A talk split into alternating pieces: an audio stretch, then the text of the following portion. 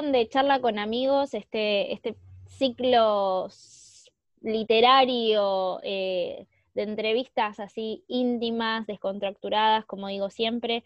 Eh, la idea es traerles a, los autores y a las autoras que tanto nos gustan y conocerlos y charlar con ellos desde, desde otro lado. Obviamente sí, no vamos a dejar de hablar de sus obras y de lo lindo que escriben y, tanto que nos gusta, pero eh, la idea es que sea así, bien eh, tranquilos, relajados, que a medida que va pasando el tiempo como que vamos aflojándonos y terminamos hablando por ahí de, cualquier cosa que está buenísimo también. Bienvenida Gabriela Exilart.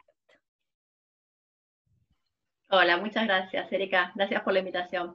No, de nada, un placer, un lujo para mí tenerte eh, y imagino que los que están del otro lado también eh, van a estar chochos de escucharte.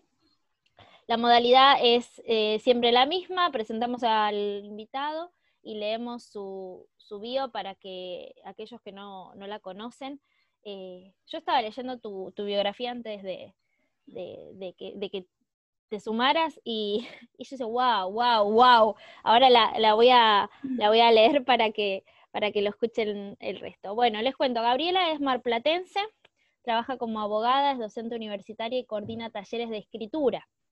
Ha publicado Tormentas del Pasado, que por su rigurosa investigación histórica obtuvo la declaración de interés legislativo de parte del Senado de la provincia de Buenos Aires. Pinceladas de Azabache, Renacer de los Escombros, que obtuvo la declaración de interés municipal y cultural del Honorable Consejo Deliberante de la Municipalidad de Rawson, en San Juan, por la sangre derramada, con el corazón al sur y Napalpí atrapada en el tiempo, en el viento, perdón, eh, participó también en la antología Hay Amor, que enamoró a los lectores. En noviembre de 2018 recibió el premio Alfonsina en el rubro Creación Literaria, otorgado por la Secretaría de Cultura del municipio de General Pueyrredón. En marzo de 2019, el Honorable Consejo Deliberante del Partido de General Pueyrredón declaró de su interés la destacada trayectoria de la escritora. En mayo de 2019, la Embajada de Universum, eh, Academia Suiza, le otorgó el premio Universum Dona segunda edición, declarado de interés cultural por el Consulado de Italia en Mar del Plata y por la Secretaría de Cultura de General Pueyrredón. Sus obras abarcan diferentes periodos de la historia de nuestro país y se interesan por los problemas ambientales, de género y de discriminación racial, viajando del pasado al presente con magnífica fluidez. Eh, le vamos a hacer un reclamo a Me Gusta Leer porque no está actualizado, nos falta eh, el último, la última novela, En la arena de Gijón, que salió también en, el año pasado, eh, que no la, no la actualizaron esta gente. Así que vamos a hacer reclamo. Eh, carta documento, ah, me gusta leer, que no, no, nos puso acá la última novela. Eh, lo leía y lo primero que pensé, antes de, hacerte la primera pregunta, es ¿qué, qué, qué gratificante debe ser para vos que después de que hayas publicado una historia, una novela, eh, sea declarada de interés cultural, ¿no? Mm. ¿Qué, qué, sentiste cuando, cuando la primera vez te, dijeron o te mencionaron? Sí, la, más, digamos, impactante fue la primera, la, este, la mención de la declaración del Senado de la provincia de Buenos Aires por tormentas del pasado, porque bueno, eh, yo era mi primera novela, yo no era conocida en el ámbito de las letras, eh, y venía con todos los sueños, con todas las ilusiones de, poder publicar y de llegar a, que alguien me leyera, que a alguien le gustara, y bueno, encontrarme con esa sorpresa, con ese reconocimiento por parte del Senado de la provincia, fue como muy fuerte, ¿no? Y, y bueno, de alguna manera reafirma, reafirmó lo que yo lo que yo tanto había soñado, que yo quiero hacer esto, ¿no? Y, yo si pudiera hacer esto todo el tiempo y dedicarme exclusivamente a escribir, sería la persona más feliz del mundo, ¿no? Eh, entonces, bueno, e, e, ese reconocimiento sí, fue, fue muy fuerte, fue una emoción muy fuerte que se, ah, se juntó con todo lo que yo ya traía de esa primera publicación, ¿no? Porque, bueno, vos bien sabés lo que cuesta publicar, lo que cuesta llegar a que alguien te lea, y, bueno, uno viene con toda esa carga emotiva, con, todos esos sueños y, lograste la publicación, que ya es un, paso súper importante, y después un reconocimiento, bueno, era como tocar el cielo con las manos. Sí, sí, me imagino, me imagino. Y además, bueno, vos estás hablando de esta primera experiencia que después, sí, o sea, no es que, bueno, fue la primera y después seguiste y seguiste y seguiste y está, está muy bueno y súper súper lindo que, que, que eso, como que siento que esa fuerza del comienzo y esa, esa buena, buena noticia, esa mención, ese reconocimiento se mantuvo, digamos, no es que, viste, como algo que creció, bueno, y después, no es que se desinfla, pero mm. eh, se mantiene. Sí, sí, sí, te entiendo, es que uno no tiene, yo me acuerdo de una frase que dijo una vez Gloria Casañas, em, que uno nunca tiene que dar nada por supuesto, y me quedó grabada esa, esa frase, porque es cierto, hoy estás, pero mañana no sabes si estás, si vas a seguir estando, porque lo que hiciste hoy puede ser maravilloso, a la gente le puede encantar, y mañana quizás no, entonces uno no tiene nunca que dormirse en los laureles de, alguna, de algún pequeño o grande este, reconocimiento, sino bueno, seguir trabajando todos los días para ser mejor, para seguir aprendiendo, para seguir brindando lo mejor. Eh, y bueno, y yo tengo eso, ¿no? Que, estoy todo el tiempo tratando de estudiar y haciendo, este, estudiando para mis talleres, estudiando como docente y a su vez tomando talleres con otros autores, con otros profesores para seguir creciendo, para seguir avanzando. Y, bueno, no, no quedarme en la tranquilidad de decir, bueno, total, si me van a publicar o hasta ahora me vienen publicando como, como tipo, tengo la vaca atada y listo. No, no, no, no, eso, claro, no, no, eso no, eso conmigo no va, este, y yo siempre estoy estudiando y siempre tratando de, de hacer algo distinto, de hacer algo nuevo, de, de que cada novela tenga algo diferente, eh, porque es un desafío para mí también, ¿no? De, de no hacer siempre lo mismo. Eh, así que bueno, y, y, todo eso que por lo que yo trabajo y por lo que yo este, trato de perfeccionarme o de, avanzar un poquito este, cada día, eh, se ve que bueno, tiene su lado también lindo de gratificación, de, que el otro lo ve y lo sabe apreciar. Así que bueno, en, en ese aspecto puedo decir que estoy contenta, estoy satisfecha. Qué bueno. La primera pregunta, y es la más complicada de todas las charlas, yo lo sé, porque son de esas preguntas en las que y, soy buenita porque Germán, mi marido, me dice, vos tenés que decirle a, la gente que, que dice, decile, contale antes lo que le vas a preguntar porque es horrible cuando te preguntan algo muy como profundo o viste que y vos te quedás como tildado pensando, pensando, viste, decile, bueno, entonces le hice caso a Germancito y eh, se las digo cinco minutos antes de empezar. Tampoco... es que no, no fuiste muy generosa con el tiempo, te voy a decir. bueno, no hubo tiempo de pensar.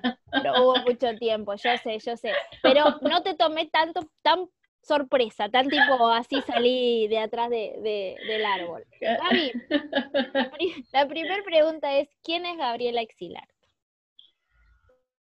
Y en estos tres minutos, porque no creo que no fueron cinco, fueron tres minutos que me diste más o menos para pensar, sí, e, es, es, cierto, es una pregunta difícil, porque ¿cómo nos definimos, no? Eh, a, mí siempre me gusta que me definan los demás, porque lo que yo puedo decir no, es, no va a ser muy objetivo. Quizás a mí me gusta más la mirada del otro. Bueno, ¿y yo quién soy para vos? Y que va a ser totalmente distinta si le contás a mis hijos a mi mamá o a mi pareja o a mis amigas, eh, voy a ser todas personas distintas las que ellos ven. Yo como me veo, eh, yo me veo como una gran idealista, ¿no? Eh, y quizás a veces sufro mucho por este idealismo que tengo, porque las cosas no son como, como uno quisiera que sean. Entonces me frustro, me, me frustro mucho. Eh, ese idealismo a mí me llevó a estudiar derecho, por eso mi profesión, mi trabajo de base y de lo que yo vivo es la abogacía, eh, pero me frustra mucho, me frustra muchísimo porque no encuentro en el ejercicio de la profesión la, justicia. Yo estudié derecho para eso. Bueno, la justicia sabemos que no, este, nada, no, no, quiero decir que no existe, no, deja que pero estoy muy desencantada. Entonces, ese idealismo que yo tengo, em, en cierto punto me frustra. ¿Y cómo lo compenso? Bueno, lo compenso con esta pasión que yo tengo por las letras. Entonces, eh, ¿quién es Gabriela Exilares? Bueno, es una idealista que, hace justicia y se refugia en las letras y, se crea sus propios mundos a través de las palabras y está un poco loca, eh, loca en el buen sentido. Creo que soy una loca linda. Sí, porque ayer, ayer me pasó algo eh, que hacía mucho que no me pasaba. Estoy como muy metida en la novela que estoy escribiendo, estoy en la recta final, estoy muy entusiasmada, eh, cosa que me, vino muy bien porque venía de un bloqueo muy grande en, este último mes.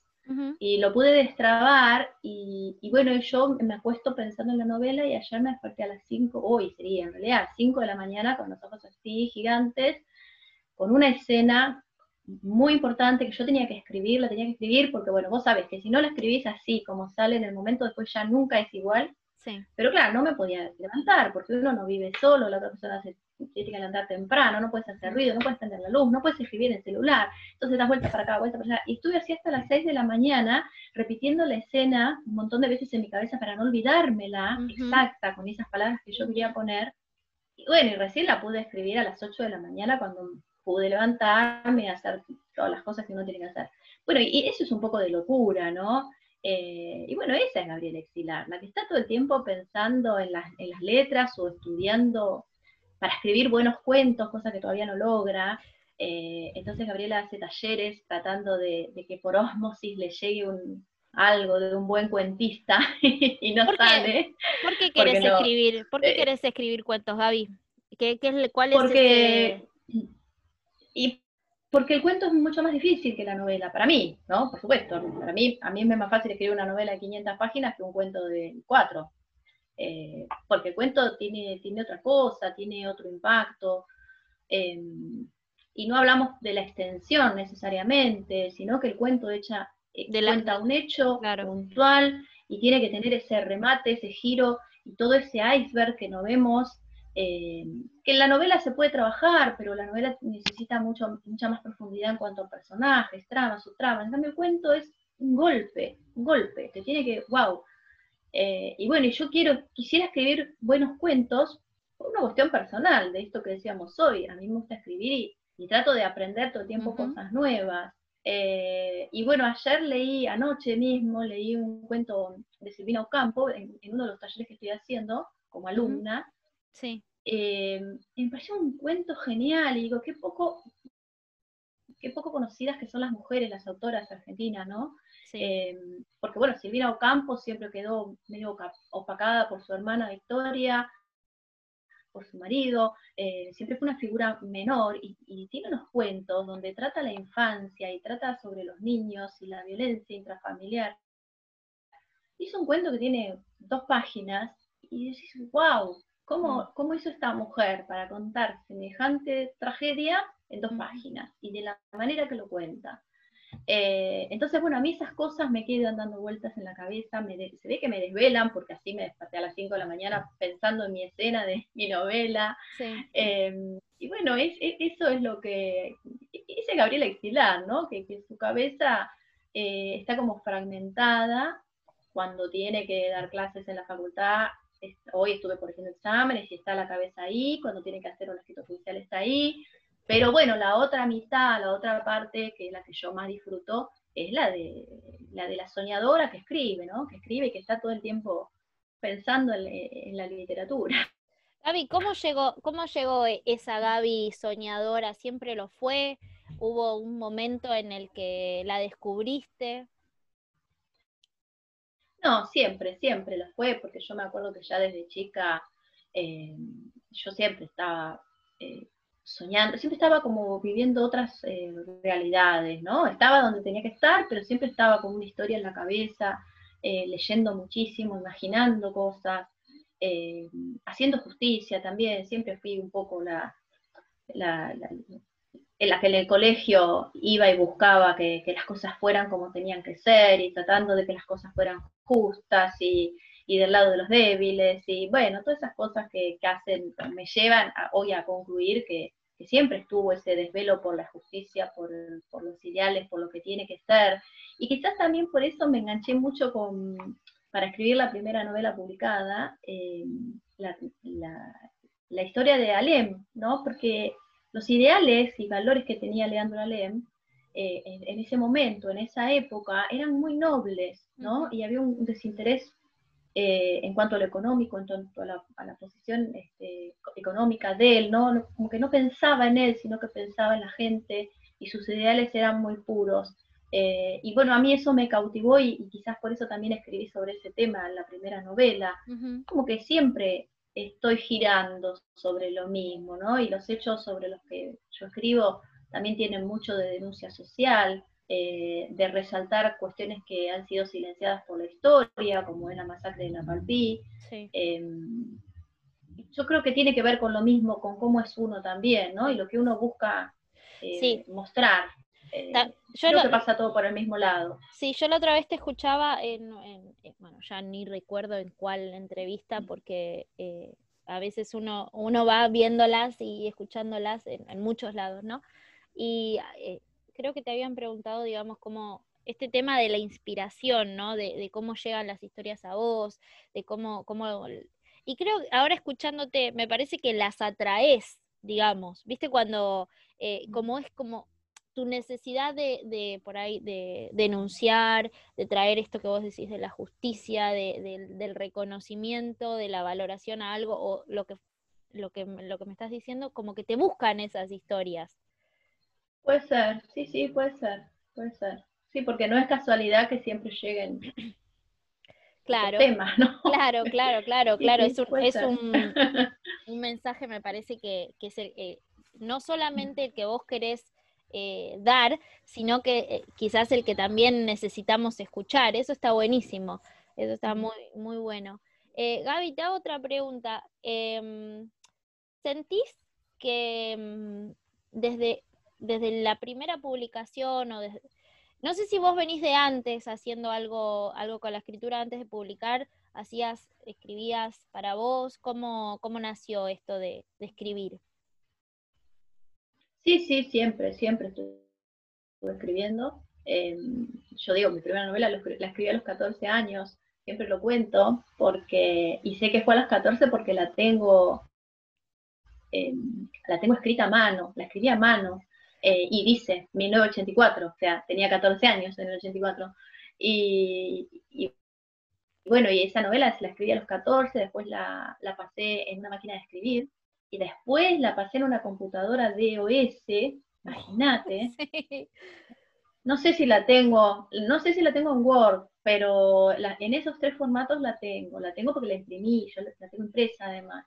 Eh, y también tengo mm, poemarios que yo hacía, de esa época también, más o menos, siempre adolescente, que también los tengo impresos en, las de DOS o a mano o en la máquina de escribir, eh, y yo me los encuadernaba, les hacía las tapas con las cajas de cartón de las cajas de ravioles, que cortaba y le hacía, le ponía el título, todo, y, eran mis libros de poemas. Eh, tuve, eh, también escribí algunas historietas que yo misma dibujaba, un desastre, un asco, Ay, pero qué bien. Era, era como el, fue la semilla de la autopublicación eso. Sí, la autogestión. Sí, sí, tengo todo esto guardado ahí en un mueble de, mi habitación. Eh, así que sí, sí, desde chica yo siempre escribiendo y contándome historias para dormir en las noches de insomnio también, contándome novelas románticas y policiales. Eran muchas, muchos policiales, muchas persecuciones y bueno, el héroe, la heroína y todas esas cosas, eh, eran novelas muy básicas, muy simples, imagínate, una adolescente, adolescente en, esa, en esa época, en esa época, porque un adolescente ahora es distinto, pero en esa época éramos muy, este, muy inocentes, entonces eh, son novelas totalmente inocentes. Y así que sí, sí, desde siempre, yo creo que... siempre. 10, 11 años yo ya empecé con las poesías sí, sí. Y la novela, ya te digo, a los 14 yo ya tenía una novela, eh, que después terminó siendo un cuento, eh, porque es el, cuento que apareció publicado en Hay Amor, en la primera de las antologías, eh, el cuento que está ahí es, digamos, una adaptación de la novela esa, novela, esa primera novela, que bueno, obviamente yo corregí un montón y modifiqué un montón. Qué bueno que esa, que esa idea no, no se perdió, porque viste que a veces hay, bueno, me imagino que debes tener muchas cosas como las que me estás contando, que todavía no vieron la luz. Eh, y está, está, buenísimo que aquella primera novela o aquella primera idea que, que surgió en vos eh, quede, quede, para siempre, porque bueno, sabemos la, lo que es la, la, la posteridad de los libros, de las historias, de, que, de que esto es algo que va a quedar eh, para, para toda la humanidad, porque es así. Eh, y es, es, muy lindo que lo hayas podido rescatar. Sí, yo no, quería que se perdiera. Este, yo sabía que esa novela no se iba a publicar nunca, porque ya te digo, es una novela escrita por una nena de 14, muy básica, muy simple. pero bueno, no quería que se perdiera. Entonces, cuando hubo que escribir un cuento para Hay Amor, Em, yo lo adapté, lo, lo corregí, lo modifiqué, está contado totalmente de otro, en otro tono narrativo, o sea, muy cambiada la historia y también muy resumida, porque era una novela de, otra extensión y tenía mucho más de policial y persecuciones y cosas. Eh, pero bueno, le hice una linda adaptación para que no se perdiera, porque yo le tengo mucho cariño a eso, ¿no? Porque fue lo, fue mi primera novela, claro, ¿cómo no quererla? Sí, sí, Así, con todos sus defectos, eh, Sí, así que bueno, hoy es una especie de cuento. Qué lindo, qué lindo. Yo, mi, mi pregunta es también que les, les suelo hacer a, la, a las chicas cuando hablamos es si sienten que después de haber publicado, ¿no? En tu caso, la, tu primera novela publicada así en editorial, ¿no? Eh, eh, bien, no, no, no, sé si es bien o mal, pero digamos, en, ese, en ese formato, eh, ¿sentís que marcó como un antes y un después en tu vida? O, fue como parte de un proceso de lo que venías haciendo? ¿Qué, que, ¿Cómo fue eh, eh, ese momento? La primera publicación, sí. No, sí, sí, totalmente, fue un, un, shock en mi vida, sí, sí. Este, además cayó en un momento en, que yo lo necesitaba, porque bueno, yo era, eh, cuando la novela se publicó, yo acababa de, divorciarme, tenía un año y pico de divorciada, con los nenes muy chiquitos, con muchos problemas, muchísimos problemas. Eh, y bueno, eso fue como un, wow, bueno, al fin algo bueno, una, una buena, ¿no? De, tantos cachetazos que venía recibiendo, eh, eso fue un gran aliciente, un, gran apoyo para mí desde lo emocional. Eh, fue un, un empujón lindo. Y sí, sí, me cambió la vida totalmente, porque fue como, fue como tocar el cielo, era algo que yo venía esperando y, por lo que yo venía luchando desde hacía cinco años. Eh, tardó, tardó mucho en darse, la verdad, porque fueron cinco años de, frustraciones, de, momentos de decir, bueno, no, esto no es para mí, mm. y, y, de llorar y de esperar respuestas que no llegaban. Y bueno, cuando llegó fue, wow, es, al fin, al fin llegué a esto. Yo quería publicar esa novela. Y, sí, sí, cambió, fue, fue un antes y un después, porque a partir de ahí, eh, porque ojo, tiene su riesgo también publicar su primera novela, porque si no, si no gusta, eh, chao, te catapultas al olvido. O sea, o sea, para la editorial la, novela es un negocio, tiene que funcionar. Si no funciona, si no vende, eh, no te van a contratar. Entonces era una apuesta muy fuerte también, todos los miedos que eso implicaba, decir, bueno, ya llegué hasta acá, pero ahora, ahora esto se tiene que vender para que a mí me sigan contratando y me sigan publicando todas las novelas que yo tenía guardadas. Entonces, bueno, fue un gran, un gran shock, una gran apuesta, eh, un gran desafío de, bueno, de empezar a conocer a las personas que te, que te leen, porque hasta el momento vos no conoces a nadie, sos un lector más y te empezás a relacionar con gente que te lee y que te empieza a escribir y que vos te vas como entusiasmando y pensando, bueno, esto va, esto, esto llega, esto está llegando donde yo quiero que llegue. O sea, fue un año muy, muy convulsionado, pero muy lindo, ¿no? Con, muchas emociones, con muchas ilusiones, eh, con, con, puertas que se abrían, con, con, mundos nuevos que se abrían, porque a mí me cambió la vida en el sentido de que me metí como en otra realidad, ¿no? Sí. Y, y, bueno, con la ayuda de las redes más, es como que se me triplicó el mundo, porque como que tenés eh, una... Y bueno, y empecé a tener una doble vida, porque ya, mi nombre no es Gabriela Exilar, eh, Gabriela Exilar es la, la escritora nada más. Eh, aunque ahora, bueno, a veces ya soy más Gabriela Exilar que la otra. ¿Por qué, te, por qué decidiste? Porque Gaby sí es tu nombre. Sí, sí, Gabriela sí, pero el apellido no. ¿Y por qué decidiste cambiarlo, Gaby? Bueno, primero por miedo. Miedo, vergüenza, miedo de que fuera un desastre y que nada, que fuera malo lo que yo hacía, y vergüenza a la vez, porque yo acá en Mar del Plata soy bastante conocida con mi nombre real, ¿no? Como abogada y como docente, eh, soy reconocida en el, más que nada en el, ambiente universitario. Yo hace 25 años que doy clases en la Facultad de Derecho, imagínate que han pasado alumnos desde hace 25 años que se han recibido, que son colegas, que hoy son jueces, eh, entonces a mí me daba mucha vergüenza que fuera un cliente mío o un colega una librería, viera un libro con mi nombre y dijera, oh, esta porquería, y a mí me da vergüenza. Em, o que un cliente dijera, pero ¿cómo? Mi abogada que escribe, qué, poco serio, ¿no? Eh, entonces, bueno, es como que yo me quise esconder, eh, yo tengo un poco por miedo, un poco por vergüenza, por pudor, me escondí detrás de un seudónimo. Y entonces como que soy dos personas, aunque a veces eh, ya es como que ya soy más Gabriela Exilar, porque en muchos lugares me, conocen más como Gabriela Exilar que como Gabriela Barufaldi, que es mi apellido. no sé, es una cosa muy rara. Gaby, ¿cómo le elegiste? ¿Cómo llegó eh, Exilar? de, de, dónde viene? Si se puede contar, si se puede saber. No, eh, sí, sí, exilar, mira, me han dicho un montón de cosas, porque mucha gente ya ha pensado que exilar era una combinación que yo había inventado de éxito y arte. Si vos te puedes pensar, exi, art, exi. Yo nunca lo había pensado porque tampoco hubiera ¿Qué cabeza, ¿no? ¿Qué cabeza ponerse a pensar? No, es que además a mí no se me hubiera ocurrido porque me parece que hubiera sido quizás un poco arrogante elegir eh, una cosa así, ¿no? El éxito del arte, muy pomposo, muy soberbio, muy soberbio, ¿no? No es mi estilo. No, Exilarte es el apellido de mi abuela, de mi abuela paterna. Este, y bueno, es una, abuela a la que yo quise muchísimo, muchísimo. Em, vivíamos en, no en la misma casa, pero bueno, ella vivía en la casa adelante y nosotros atrás hasta que me casé, yo viví en la casa de atrás y, adelante, bueno, la abuela falleció antes, ¿no? Pero después vinieron mis tías, mis primas, ya siempre en la casa de adelante vivió familia.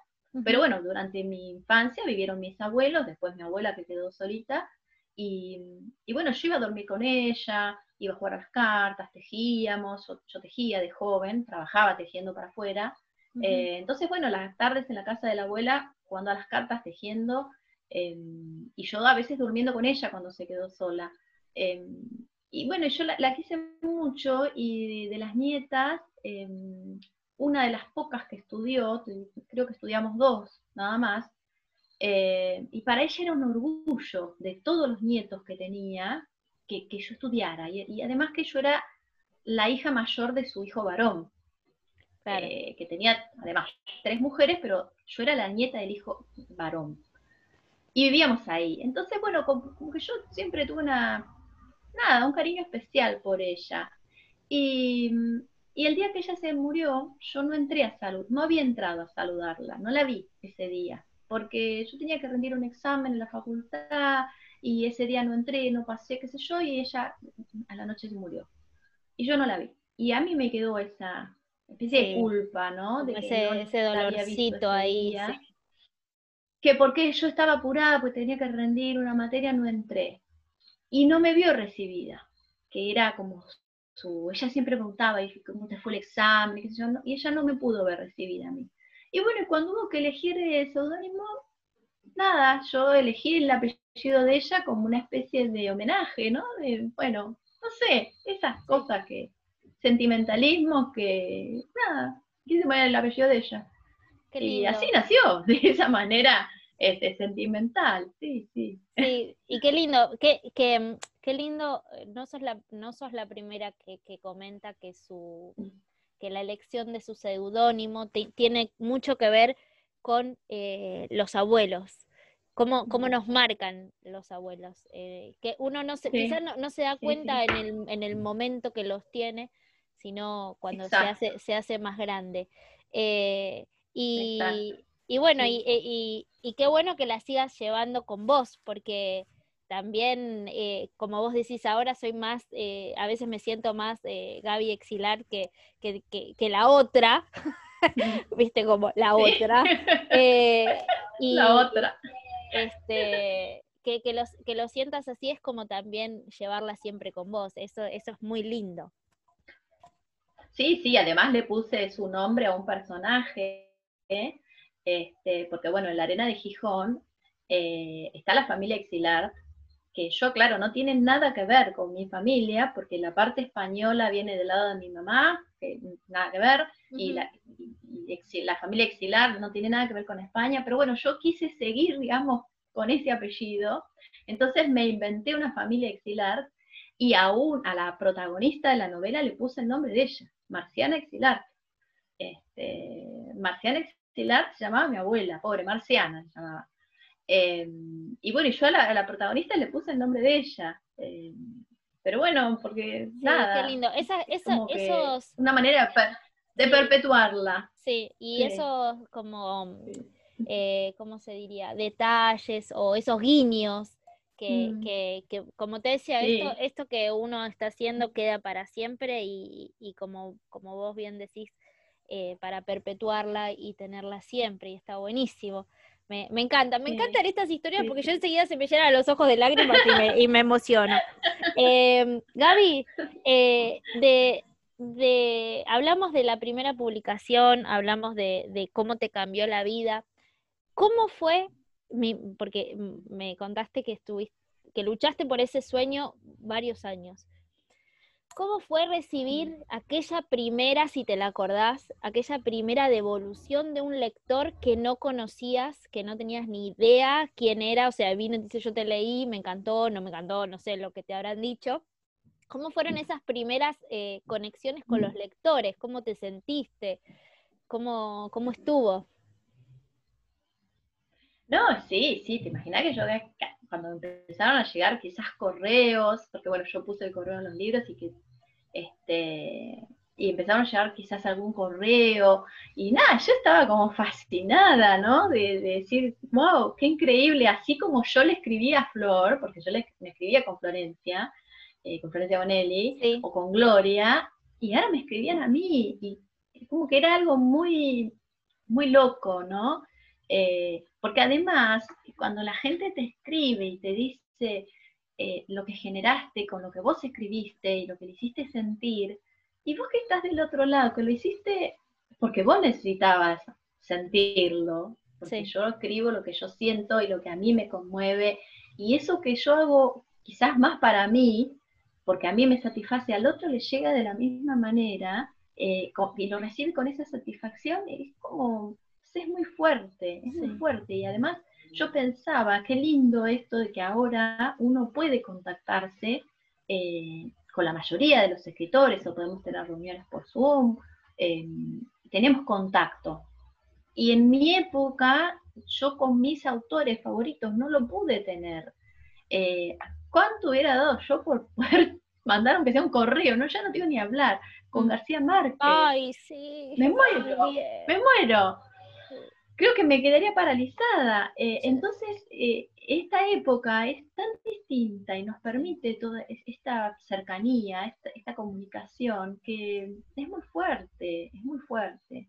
Eh, así que nada, yo todo lo que recibí siempre fue muy lindo, con mucho cariño, con mucho respeto.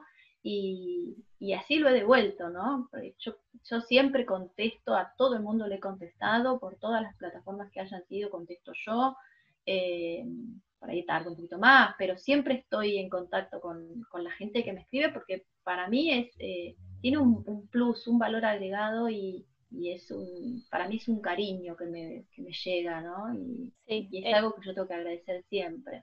Sí, Sí, a mí me parece... Y una de las primeras, estaba tratando de acordarme, una de las primeras que recuerdo, porque fue un mail muy largo y muy profundo y un análisis muy lindo fue eh, Milena de Milena, creo que se llama Milena de Bilbao, que ahora no está mucho en las redes, em, que también es muy lectora de Flor, y ella en ese momento, no sé si tenía 15 o 16 años, y me qué, escribió... Qué, jovencita! Milena, Milena Florencia de Bilbao se llama, eh, muy, ahora no está tanto en las redes, pero era una chica, y me escribió con, con tal profundidad el análisis que hizo de la novela, que yo lo tengo guardado lo que ella me escribió en algún, porque yo hay archivos que he guardado, por la profundidad del análisis, ¿no? Y yo dije, wow, esta chica con 15, 16 años, que tenga esta lectura, como que me, nada, me movilizó, me marcó, ¿viste? Y es una de las que más recuerdo que, me haya choqueado, ¿no? Todo lo que me dijo. Sí, Milena Florencia de Bilbao. Este, que después la, después la buscamos en Facebook, y es una chica muy interesante, ahora debe tener 22, 20 y pico, este, pero fue uno de los mensajes que, que, te quedan ahí. Que te quedan ahí en el, eh, como siempre, siempre presente. Te impactan, sí, sí, sí, Bueno, y después hay muchísima gente que, que, ha terminado siendo amigas, porque la verdad que hoy por hoy yo tengo, he, logrado amistades también con los lectores, ¿no? Con gente que, que siempre nos escribimos, que charlamos, que nos saludamos y no, no, una cosa muy linda. Yo creo que, yo creo que lo que estás mencionando también que ahora se da, que está muy bueno, es como, como hacer al, eh, tener al escritor em, como parte de nuestra vida cotidiana, como esto que vos decís, como, como le sacamos esta cosa, acá pasa, ¿no? Acá en el romance, acá con nosotros. Creo que se le quitó como esta, mm, esta posición de no, porque eh, no, es Gaby, no, no podemos hablar. Como, viste estas distancias de... El escritor. Del escritor y el lector. Sí, el escritor. sí, y acá no, ahora nosotros eh, tenemos interacción constante y como vos bien decís, se generan vínculos, se arman puentes, empezás como a, a mm, hacer una red de, entre escritores y lectores, que está buenísima, que antes por ahí no, no se daba o que nosotros creíamos, porque yo cuando empecé a leer también creía que, no sé, el escritor y después el resto. el resto de los mortales. Claro, tal cual, como una figura muy, viste, eh, eh, ahí arriba, inalcanzable. Bueno, esto de, de, por ahí llegar a una editorial o de autopublicar o de llegar a publicar también fue una gran movida, algo, algo diferente también, eh, que, por ahí uno decía, no, no, no sé, le parecía imposible. Este, eso sí, sí, sí, tal cual. Y bueno, y, esta pandemia también ha hecho que, como las reuniones no pueden ser de otra manera que virtuales, eh, muchos escritores hayan accedido a participar de clubes de lectura, de reuniones de grupos de lectura. Eh, yo, la verdad, que, con las lectoras maplatenses, que es el grupo eh, de Mar del Plata, de, que coordina mm, Paola Calandria, que me han, nombrado madrina del grupo, así que me siento orgullosa de mis hijadas. Eh, ellas han hecho, Paola ha generado reuniones con autores, pero te diría de todo el mundo, porque ha entrevistado no solo los grandes locales, sino gente de afuera. Eh, ha traído autores maravillosos. Yo no he podido participar en todas, porque a veces por cuestiones de horarios no, he podido, pero la verdad que eh, han participado las chicas con autores de todos lados, que han estado una hora hablando sobre sus obras y compartiendo. Y decís, esto es maravilloso, esto hace 5, 6 años, 10 años era impensado, ¿no? Eh, así que bueno, es como que también esto está cambiando y, nos estamos relacionando también eh, por las plataformas en las que nos podemos, además del correo y, el Instagram, entonces, bueno, vernos y charlar y preguntar, y los, los autores acceden también, así que bueno, me parece, en ese aspecto eh, me parece maravilloso, ¿no? el avance que hemos tenido, poder compartir.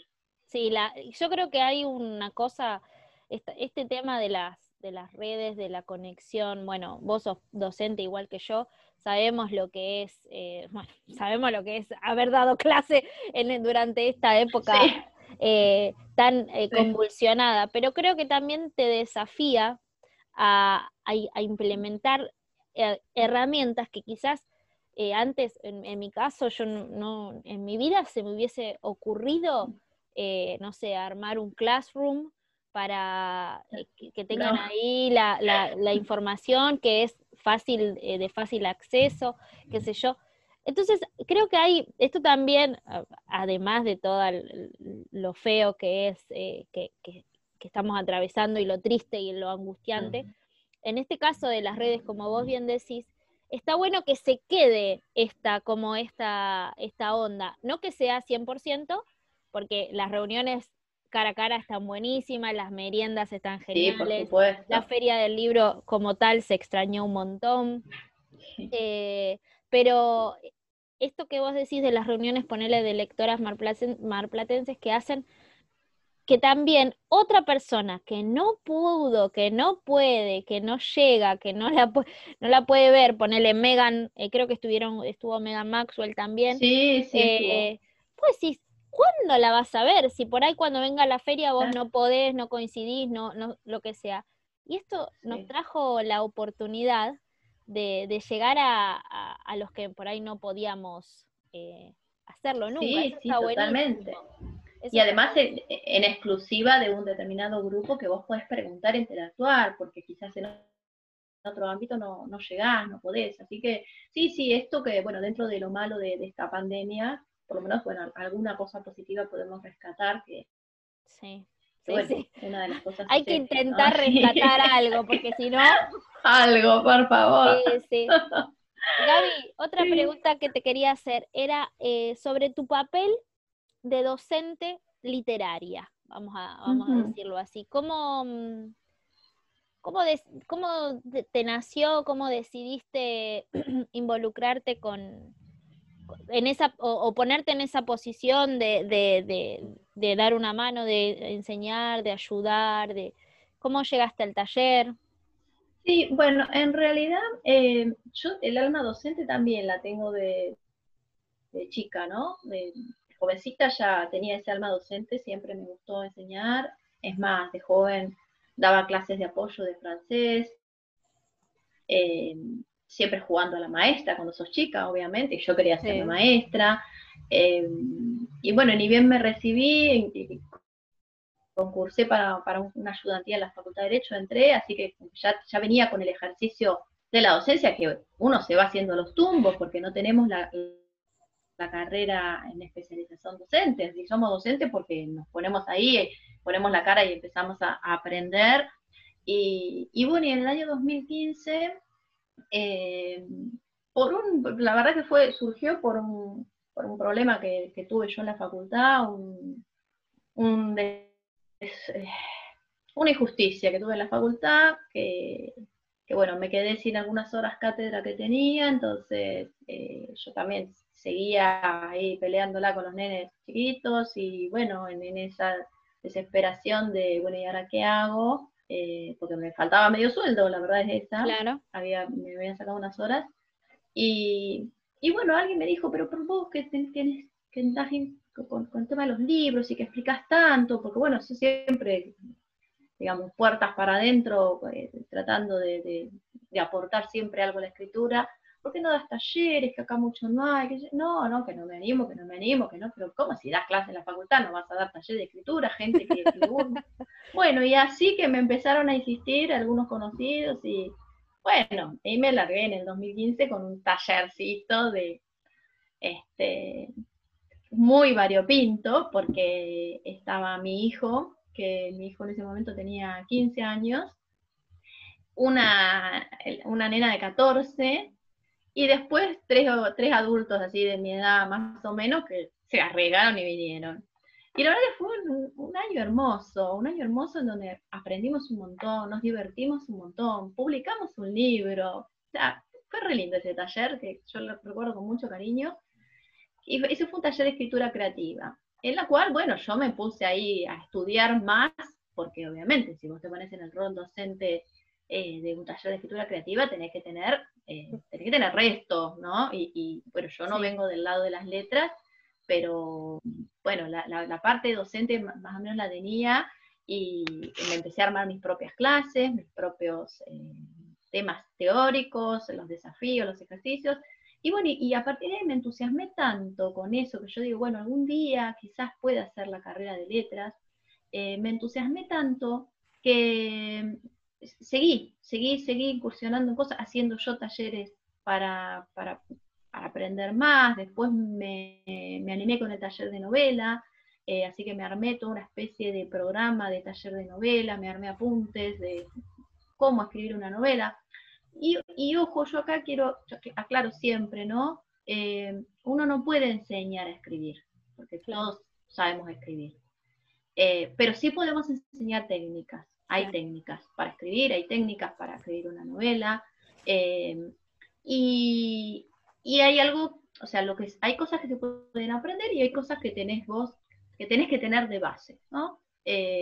todos podemos aprender a pintar, pero no vamos a ser todos grandes pintores. Bueno, con el escritor pasa lo mismo. Todos podemos aprender a escribir, pero no todos vamos a ser grandes escritores. Eh, uno también tiene que saber eso. Eh, pero hay cosas que sí que se pueden aprender. Hay técnicas, hay herramientas, hay formas, porque eh, nosotros en derecho siempre hablamos del fondo y la forma, ¿no? El fondo y la forma, que en derecho es muy importante. En la escritura también. El fondo es lo que nosotros escribimos, lo que podemos comunicar, pero ese fondo tiene que tener una forma. Vos no puedes escribir con falta de ortografía, tenés que hacer bien el formato de los diálogos, cómo narrar los pensamientos. O sea, hay una forma determinada para escribir. bueno, eso se puede aprender. Después el fondo lo tenés que poner vos con tu imaginación, con tu creatividad, con tus luces o con tus sombras. Em, entonces, bueno, ya te digo, arranqué con taller, de escritura creativa, después taller de novela, y, y había gente que seguía, hubo gente que estuvo cuatro o cinco años conmigo y decía, bueno, ¿y el año que viene qué hacemos? no sé qué hacemos, se me acaba, la, se me acaba la letra. Y no, pero algo tenemos que hacer. Bueno, inventate algo. Entonces un año se me ocurrió inventar taller experimental que le puse yo experimental, porque bueno, chicos, este año va a ser un experimento. Y nos pusimos a hacer, eh, yo dije, bueno, vamos a aprender, ya escribir ya sabían, es más, muchos de los chicos ya habían escrito sus novelas, sus cuentos, todo, y bueno, vamos a experimentar, eh, vamos a hacer una lectura crítica, vamos a estudiar lo que escribieron otros. Entonces era un taller de análisis de cuentos. Yo seleccionaba determinados cuentos, eh, les hacía una guía de análisis y los estudiábamos, a ver qué herramientas se habían trabajado en determinados cuentos de distintos autores. Y la verdad que ese año aprendimos un montón, fue un año muy enriquecedor. Eh, y bueno, y después digo, vamos a hacer, vamos más allá, vamos a hacer cover literario, eh, que es lo que estoy haciendo ahora en el taller que, que, voy a hacer ahora. Que bueno, vamos a imitar a, entonces, vamos a estudiar a Borges y vamos a imitar a escribir como Borges, a ver si podemos. Eh, bueno, son esas locuras. Yo te dije pero qué es una, no, pero una es loca. Súper interesante. Es súper interesante. Vos decías, ya se me acaban las ideas y no, mirá todo lo que. Sí, sí, no, yo le seguía buscando, le seguía buscando. Y, y bueno, y, ya, y el año pasado tuve digamos, una cosa nueva que también me, me gustó muchísimo.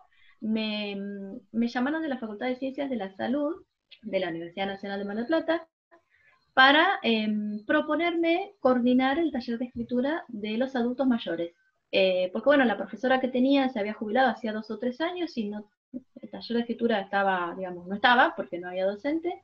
Y bueno, me contactó la, coordinadora del PUAM y bueno, empecé el año pasado a darle escritura creativa a los adultos mayores, que fue una experiencia re linda. Eso, eso te iba a comentar, qué experiencia. Sí, hermoso, hermoso hermoso, porque, bueno, los alumnos van desde los 48 años en adelante. Entonces yo tenía gente de 48, de 50 y tenía de 80 y pico, y hasta no sé si 90. Entonces era un escenario muy variado, eh, gente con muy buena onda, eh, con mucha imaginación, y fue un año súper lindo, fuimos a la Feria del Libro, presentamos sus trabajos en la Feria del Libro, que fue hermoso, y bueno, y este año em, nos tuvimos que adaptar a la, modalidad virtual y, no sabes cómo se engancharon ellos, cómo manejan el, pobre. Y pasamos por todas las plataformas porque ni yo ni ellos sabíamos usarlas. Así que eh, eh, usamos cuatro plataformas hasta que nos quedamos con una. Y bueno, ahora justo estamos en semana de vacaciones, pero ya el lunes que viene arrancamos con ellos otra vez. Y es un espacio que yo disfruto muchísimo, muchísimo porque me, sorprendo cada día todo lo que se le puede sacar al otro, o sea, sacar en el buen sentido, ¿no? Quizás con un, un disparador, no sé, a veces yo les mando fotos locas, busco fotos locas y de una misma foto, los 20 que escriben, escriben cosas distintas, decís, wow. Eso, es mágico. Yo, yo, mm, hice dos años taller literario y, e, eso ah. siempre me sorprendía, porque la consigna es una sola, es la misma, pero ahí te das cuenta es la misma. cuán diferentes somos. Sí, sí, sí, la creatividad que tienen, y decís, wow, me maravillo. Así que yo la verdad que disfruto muchísimo los espacios de taller. Este año, bueno, extraño mucho porque es todo virtual y extraño esto de, bueno, juntarnos el cara a cara, el leer, uno lee y el otro escucha. Bueno, se extraña la modalidad que es distinta, ¿no? Pero fue algo que, a mí me aportó muchísimo a, mi vida, a mi, a mi, crecimiento personal, ¿no? Todo, todo lo que tiene que ver con la docencia. Eh, y bueno, y ya te digo, esto arrancó en el 2015, así de manera como medio, vamos a ver qué pasa. Y, hoy es una, de las actividades que yo más disfruto, mis espacios de taller. Gaby, ¿qué, sentís? Porque sé que alumnas tuyas ya han, publicado sus novelas. Eh, ¿Qué sentís cuando, cuando los ves dar ese paso? ¿Cómo, cómo, cómo lo vivís vos como acompañando, acompañando ese proceso? Eh, y con alegría, con felicidad por ellos, porque yo estuve ahí, yo estuve ahí. Eh, ahí en el sentido de soñando con publicar. Entonces yo sé lo que implica para cada uno publicar un, libro, de la manera que sea, en el formato que sea y como sea que lo publique. Papel, digital, con autopublicación, con editorial. Eh, uno sabe lo que el otro siente. Entonces, bueno, esa felicidad, porque uno te terminas encariñando, son, son amigos en definitiva. Y, y, con orgullo también, ¿no? Porque yo por lo general leo todas las novelas antes, e incluso las he corregido. Y bueno, es como poco, da esa cosa de, orgullo. sí, por supuesto. Sí, qué lindo. Sí, sí, sí, sí, por supuesto. Sí, sí, me siento, me siento parte, totalmente. Bueno, ahora una de las chicas a la que yo le corregí la, la novela, eh, que ella también, ella soñaba, soñaba con publicar. Yo le dije, mira, es re difícil, ¿no? yo no te quiero tirar abajo, pero tené paciencia, si es lo que vos querés, seguí, seguí. Le, pasé un montón de contactos y bueno, toda la cosa que había yo se la mandaba. Y bueno, ahora ya está en preventa para publicar con Selecta. y bueno, y el día que ella, que ella me mandó la tapa de su libro, y su seudónimo y su página y bueno, yo se me caían las lágrimas, ¿qué quiere que te diga? Porque yo sé lo que a ella, lo que era para ella, ¿no? Poder publicar.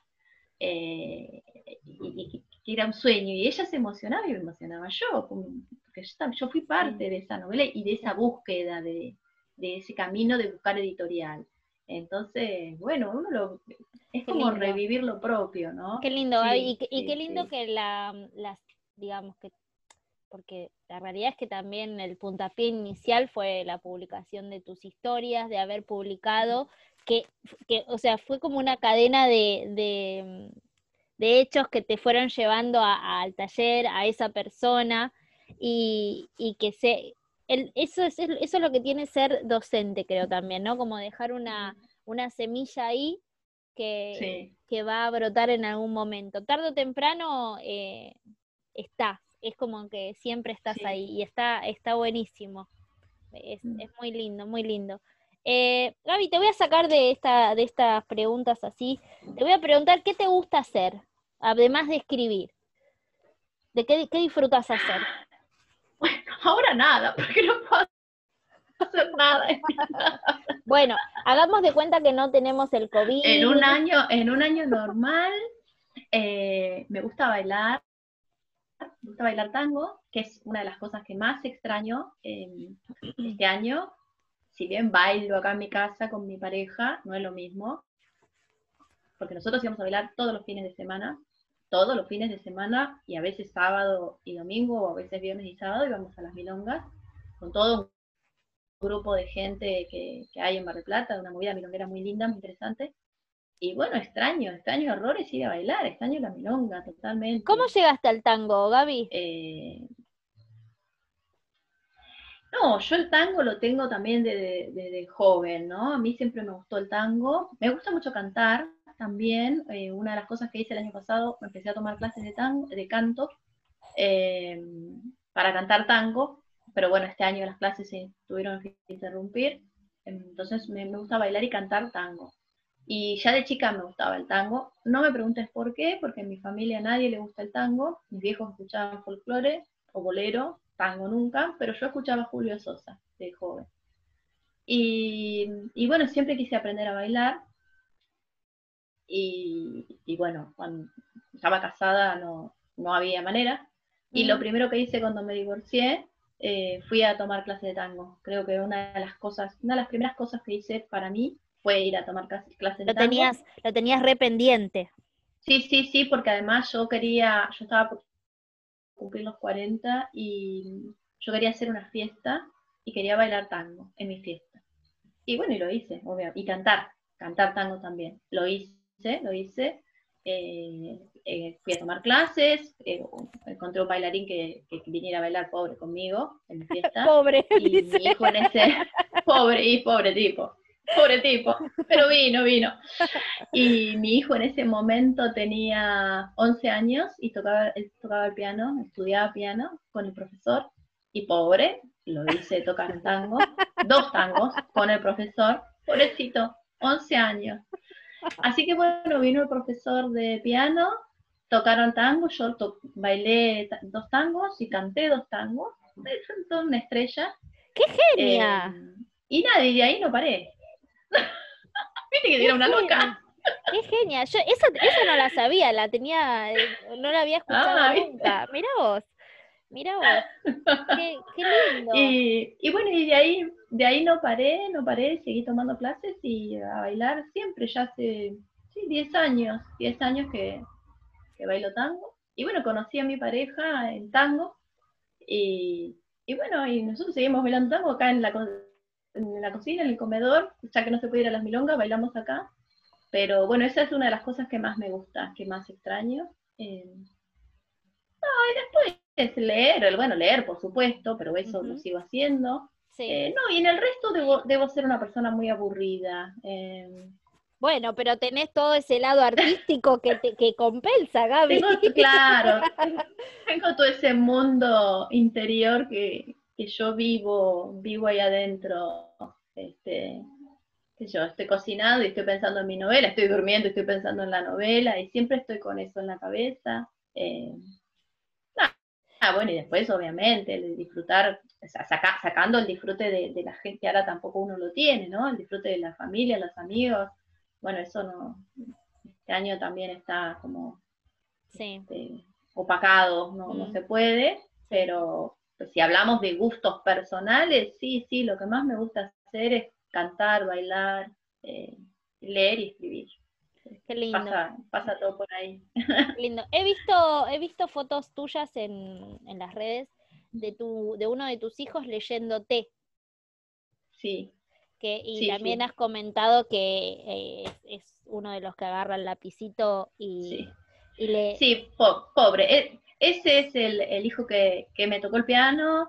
Eh, ah, lo, tenés, lo tenés ahí como asistente. Sí, sí, él es el que tocó el piano, él es el que mm, em, fue al taller, a mi primer taller de escritura fue él como alumno.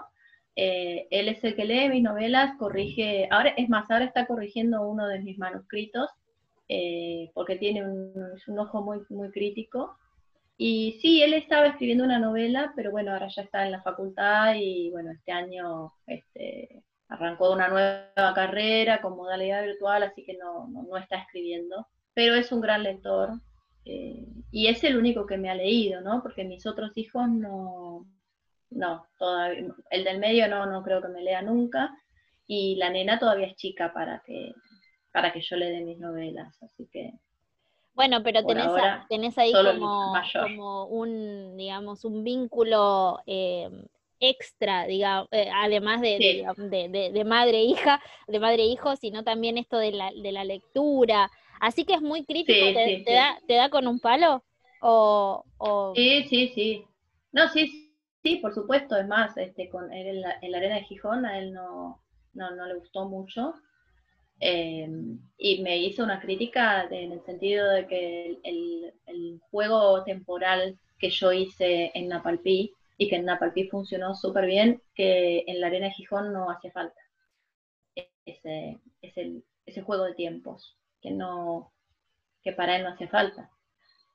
Bueno, y ahora está leyendo una novela y vamos a ver. Y vos, ya me hizo algunas críticas. Le vas viendo, vos cuando te lee, le vas viendo como la cara, a ver qué va haciendo, qué, qué gestos hace, ¿lo seguís o lo No, no, no, porque... y, que haga, haga y después que cuando venga, venga? Sí, no, no, no porque no lee en mi presencia, pero él lee con, o sea, lee el manuscrito con un lápiz al lado y anota. Anota y hace sugerencias. Sí, sí. Sí, no, y ya, ya me hizo unas críticas a lo que está leyendo. Pero bueno, está bueno porque yo también tengo otra amiga que me lee, que la, leyó primero, eh, que también hace sus críticas, es una, lectora muy, muy exigente, y yo quiero esos lectores, ¿no? Como lectores cero, por decirlo de alguna manera, no quiero que me den palmadita en la espalda y me digan, ah, es maravilloso, no, criticámela como lector si si sirve, te gusta, no te gusta, dónde hay un bache, eh, dónde la novela se cae, o si hay alguna incoherencia que quizás uno no se da cuenta. Eh, yo necesito eso. Eh, mm. Para que me diga que es todo lindo, mm, no me sirve. más cuando la novela está en crudo, ¿no? Que, bueno, uno la lee tantas veces que por ahí algo se te pasa, mm. entonces necesitas el ojo de otro, ¿no? Que sea realmente objetivo y crítico. Así que bueno, cuando pasan esos dos filtros, bueno, si pasan esos dos filtros, ya, bueno, está. Vamos, bien.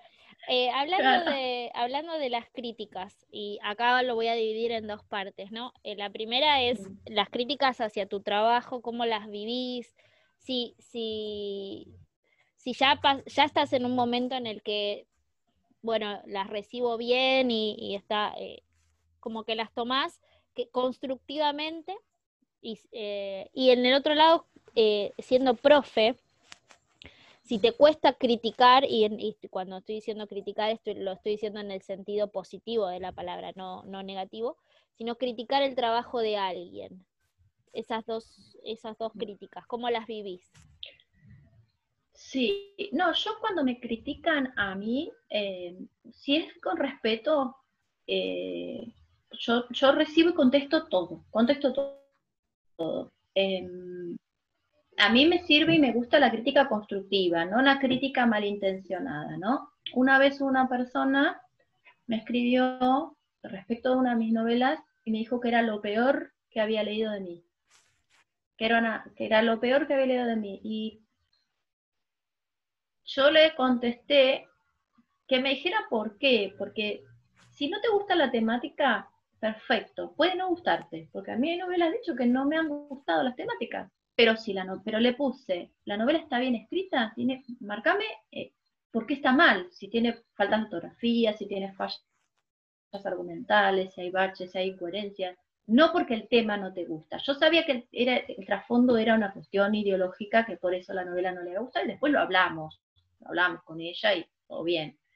Pero como que salió medio la crítica fea en ese sentido, que no había un fundamento más que ideológico. Mm. Eh, entonces, bueno, eso lo pudimos charlar y, digamos, de alguna manera se, aclaró el tema. Eh, después sí he recibido críticas que me han servido y que, por ejemplo, hay una que yo siempre cuento que no me la olvido más, Tormentas del pasado, mi primera novela encima, una persona que me escribió, dijo, mirá, la novela está muy linda, todo bien, bla, bla, bla, dice, pero cuando fulanito, que ya ni me acuerdo quién era, cuando fulanito entra al conventillo, escucha eh, un tango, creo que era un tango en una radio, dice, y en 1890 no había radio. Y yo me quise morir. Lo primero que hice fui a buscar, y sí, no había radio. Y tenía razón. Le agradecí, por supuesto, y, pero no me lo olvido más eso, porque claro, no había radio en esa época y era un error mío, sí. Entonces a partir de ahí es como que, bueno, yo empecé a, todo lo que pongo tiene que estar... Con más minuciosidad. Sí, con dos fuentes como mínimo, y si no, no lo pongo. Y si tengo una duda, la aclaro al final. Pero bueno, esa crítica a mí me sirvió mucho porque me abrió los ojos de, wow, esto yo no puedo estar poniendo datos sin corroborarlos. para mí había radio en 2008, qué sé yo, no lo habría buscado. Claro, lo diste, lo diste por sentado, eh, claro. Sí, yo lo di por sentado. Pero bueno, yo soy muy, este, siempre estoy atenta a las críticas, porque siempre suman, ayudan, me sirven, me sirven para ser mejor, para crecer. Pero ya te digo, siempre que sean desde el respeto claro. y con algún argumento, ¿no? Porque eso sí, no porque es tu peor novela. se me ocurrió, bueno, claro. si no, es tu peor novela, pero ¿por qué? ¿Está mal escrita o no te gusta el tema? Bueno, no le gustaba el tema, o cómo lo había encarado. Bueno, perfecto, lo hablamos. Eh, pero bueno, yo te digo, siempre estoy abierta a las críticas. Y en cuanto a yo como lectora, eh, si no me piden opinión, yo no voy a dar mi opinión. Eh, si vos mañana venís y me decís, mira, quiero que me digas esto, bueno, yo te voy a hacer una crítica constructiva. Ahora, si vos no me la pedís, no te voy a decir, mira, me parece que acá le falta esto, le sobra. No, no soy quien.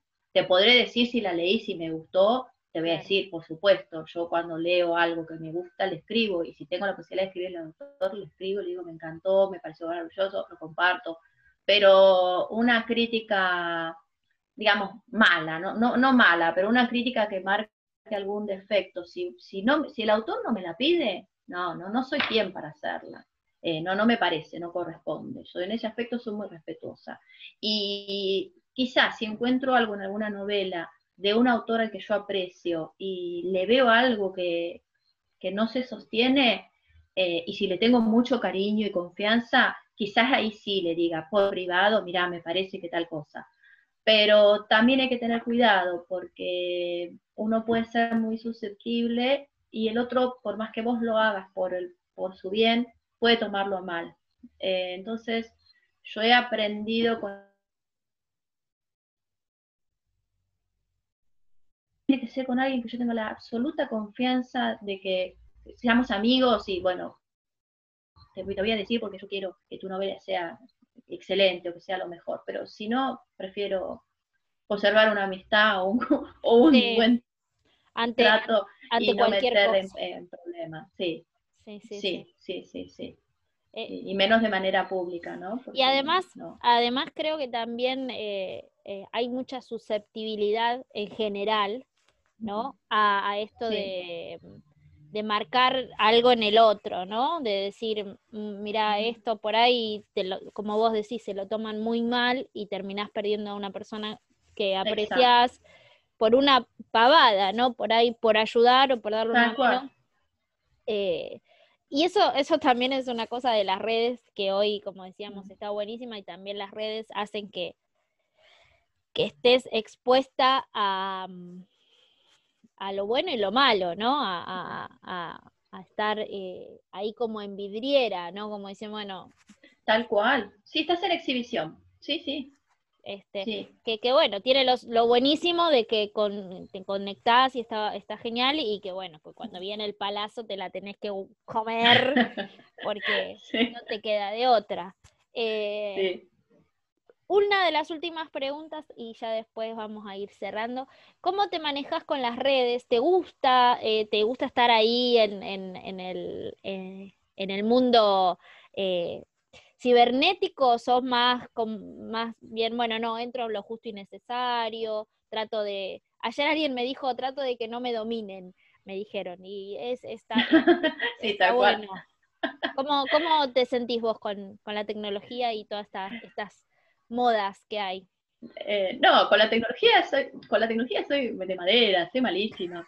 Eh, por ejemplo, el Instagram me cuesta mucho porque no lo sé manejar bien. Entonces ahora le dije a mi hijo, pobre, otra vez mi hijo, mira, poneme vos las cosas, porque me explican un montón de veces cómo subir las historias o poner cosas, ponerle música a una historia y ponerle cartelitos y que yo me olvido, ¿no? Es como que no lo retengo.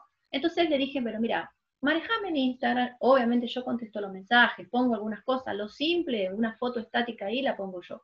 Pero después todas las demás cosas las pone él. Porque me cuesta, la verdad que me cuesta, tengo mis límites. Ellos dicen, tenés tus limitaciones, mamá, y bueno, sí, las tengo. Eh, el Facebook no, el Facebook estoy como más, ya es más antiguo, entonces lo tengo mejor. Eh, pero entro lo justo y necesario, lo justo para compartir algo o para contestar algún mensaje, algún comentario, pero no, no, no, no estoy todo el tiempo pendiente de las redes, a veces me pierdo un montón de cosas que, por no estar, porque quizás entro una vez por día o, dos veces por día para mirar o si tengo que contestar algo, pero no, no estoy, eh, no estoy todo el tiempo, ¿no? ¿no? Porque tengo muchas otras cosas que hacer y nada, prefiero optimizar el tiempo en algo, en todo lo que tengo atrasado, siempre tengo algo atrasado para corregir, así que no, no. Y tampoco esto de, como, como decías recién, que no te dominen, ¿no? Mm. Eh, no engancharse en esa vorágine de, todo el tiempo. No, no. Lo necesario. Sí, eh, Hay, hay, una palabra que, que, la vengo mencionando últimamente en casi todas las, las, entrevistas porque, porque me llama la atención y porque creo que también estamos en esta, en esta moda de crear contenido, ¿viste? Como eh, mm. que, bueno, Instagram necesitas como poner historias, eh, tener actualizado el feed y en Facebook de poner eh, eh, por ahí, saludar todos los días y esta cosa del community manager que ahora se, se está usando de, que alguien te maneje las redes, que, que viste como inflar, inflar la, la, la, imagen y, y, la, y la, la comunicación con, con el autor todo el tiempo. Y está bueno también como, bueno, está bien un poco, pero mm. ¿no? Que, no te, que no te quemen la cabeza. ¿No es cierto? Sí, bueno, yo, eh, ojo, ahí en Facebook, yo tengo mi Facebook personal, que se lo manejo yo, pero está mi página de Facebook, que esa la, maneja Inés Maidana, que mm, eh, vive en Paso de los Libres, Corrientes, pero bueno, ella hace años que la maneja, creo que fue una de las primeras que se acercó a mí, una primera lectora que se ofreció a dejarme la página de Facebook y lo sigue haciendo. Y yo a veces le digo, ay, no, Inés, con todo lo que vos haces, porque ella lo hace de corazón, lo hace de onda y se ocupa un montón y todos los días pone algo. Yo no, Inés, pero ella es abogada, trabaja en el Poder Judicial, no, es que está, viste, al cohete, como en casa. de alguna manera. Eh, Claro, y no, y ella, ella sigue, sigue, pero Inés, deja, si no, no, no, y ella se lo toma como una cuestión muy, muy en serio, eh, y es la que alimenta, la verdad, la página de Facebook, de, corazón, de cariño, porque es una gran persona, pues es un alma maravillosa, yo digo, es, mi hada del norte, em, y bueno, ella está quizás un poco más pendiente de la página, está todos los días, que pone algo, y no es solo la página mía la que ella eh, administra. La verdad es una persona muy generosa, muy buena y administra tres páginas de la misma forma, que no sé cómo hace. La verdad, porque además está pendiente de la fecha de los, los, aniversarios, la fecha de esto, la fecha del otro. A veces yo ni me acuerdo de un aniversario de algo que, yo misma escribí y ella lo pone y yo, wow, ¿cómo hace? Pero bueno, ella desde el principio está y, bueno, y y lo disfruta y yo se lo agradezco enormemente. Eh, pero después, bueno, lo que es el, personal y todo lo hago yo, y bueno, y el Instagram, pobre mi hijo que ahí me pone la, ahora le vamos a decir, el pobre hijo, el pobre hijo. El pobre hijo. sí, bueno, pero es, ellos hacen dos, dos clics así y ya hicieron todo. Sí, yo no. Sí, no, es, hasta que le, le agarras la mano también. Eh, es, así. Me, eh, cuesta un poco, pero bueno. Sí, bueno, pero está bien. Pero también digo que, no es no, no, es obligación tampoco, ¿no? Porque esto de, decir, bueno, no me sale, no puedo, no tengo ganas y está más que bien también, porque no es que por ser escritora, por ser Gaby Exilar, tenés que sí o sí, viste, como cumplimentar una serie de, de pasos. No, no, no tiene que ser una carrera, no tiene que ser una carrera contra, este, contra el tiempo, de, estar todo el tiempo ahí. No, no, por supuesto. No, no, yo no me lo tomo así. No, no mejor, mejor. Porque a veces tenés algo para decir, para comunicar, y a veces no tenés nada para comunicar. Entonces, si no tenés nada, bueno, no hay nada. más vale no, no decirlo, más vale no decir, porque eh, eh, me, hiciste, pensar en, en, el comentario este que te hicieron, que te dijeron no me gusta, y vos le preguntaste por qué no me gusta. Entonces yo a veces pienso, últimamente que hago como, eh, trato de hacer este ejercicio, a veces me cuesta un montón, pero suma lo que voy a decir, suma o sea, eh, voy a, Voy a, hacer un cambio en, la situación, en el otro, lo que voy a decirle, lo que le voy a comentar, lo que les voy a... Eh, y si la respuesta es no o no sé, no lo digo. Estoy aprendiendo a callarme la boca. Porque a veces eh, hablamos, hablamos por hablar o decimos lo que decimos y, pasan estas cosas que vos decís, y, no, nada, nada, bueno, te lo quería decir, bueno, entonces, pero si no sabes por qué me lo estás diciendo, ¿cuál es, para qué me lo decís? ¿Cuál es el fin? ¿No? Tal cual. Este, sí. Hay un dicho que, que yo, viste, yo con mi, memoria así tan básica, eh, que es, la regla de tres. Son tres, tres filtros que tiene que pasar lo que vos vas a decir. Si pasa esos tres filtros, decilo. Pero bueno, no me acuerdo cuáles son los tres filtros. No importa, pero lo vamos a buscar. Lo vamos a buscar. Porque, porque nos ahorra un montón de problemas. No solo a, nosotros como, como comunicadores, sino al otro también como mm. receptores. Porque es lo que te decía, a veces uno toma eh, y escucha o lee lo que le dice el otro. Encima los mensajes así tipo escritos se malinterpretan de una manera. Totalmente. Porque el, tono, totalmente. El, tono se lo pones vos, como a vos se te ocurre que te lo está diciendo. Tal cual, tal cual. Sí, sí, Es así. No, no, ni hablar, ni hablar. Bueno, Gaby, mira, ya una hora y media y no te vi tomando agua. ¿Viste? Bueno, ves, lo tengo que tener ahí. Cuando no lo tengo me agarra el ataque de tos. Muy bien, muy bien. Espero que, lo hayas disfrutado, que lo hayas pasado lindo. Un montón, sí, me encantó, me encantó charlar con vos. Buenísimo, buenísimo. Yo desde mi parte te súper agradezco. Te agradezco, te agradezco. Eh, no, un espacio muy lindo. Gracias. Muy lindo. Gracias. Eh, espero que la gente que esté del otro lado también haya disfrutado como nosotras. La verdad que a mí lo que más me gusta es conocerlos, eh, estas cosas. Por ejemplo, hoy me voy sorprendida con, la Gaby, eh, mm, iba, a, decir bailadora. con, con, Gaby bailando el tango y cantando el tango creo que eso no se lo he contado a nadie de este círculo, así que mira, la primicia. La primicia, la verdad que es, y está, buenísimo, porque es re lindo, porque esto nos acerca un poco más y, está bárbaro. Así que gracias por compartirlo con, conmigo, gracias por estar del otro lado y te súper agradezco haberte sumado. No, gracias a vos, yo siempre la agradecida soy yo porque por dar este espacio, por esta voz, de permitir acercarnos al otro de otra manera, ¿no? Como decías vos, una charla más íntima, que no pase tanto quizás por lo que uno ha escrito, sino por lo que uno es, eh, y conocernos desde otro ángulo. Sí, esa, eh, es la idea. El de adentro, el de puertas adentro. Así que no, yo te agradezco enormemente y bueno, lo mejor, lo mejor para, para estas charlas entre amigos, eh, por muchísimas más. Todos los éxitos. Muchas gracias, Gaby. Te mando un beso gigante que llegue hasta Mar del Plata. Acá hace un frío terrible. sí, acá también. Acá también. Abrazo. Chao, chao. Chao, chao. Gracias.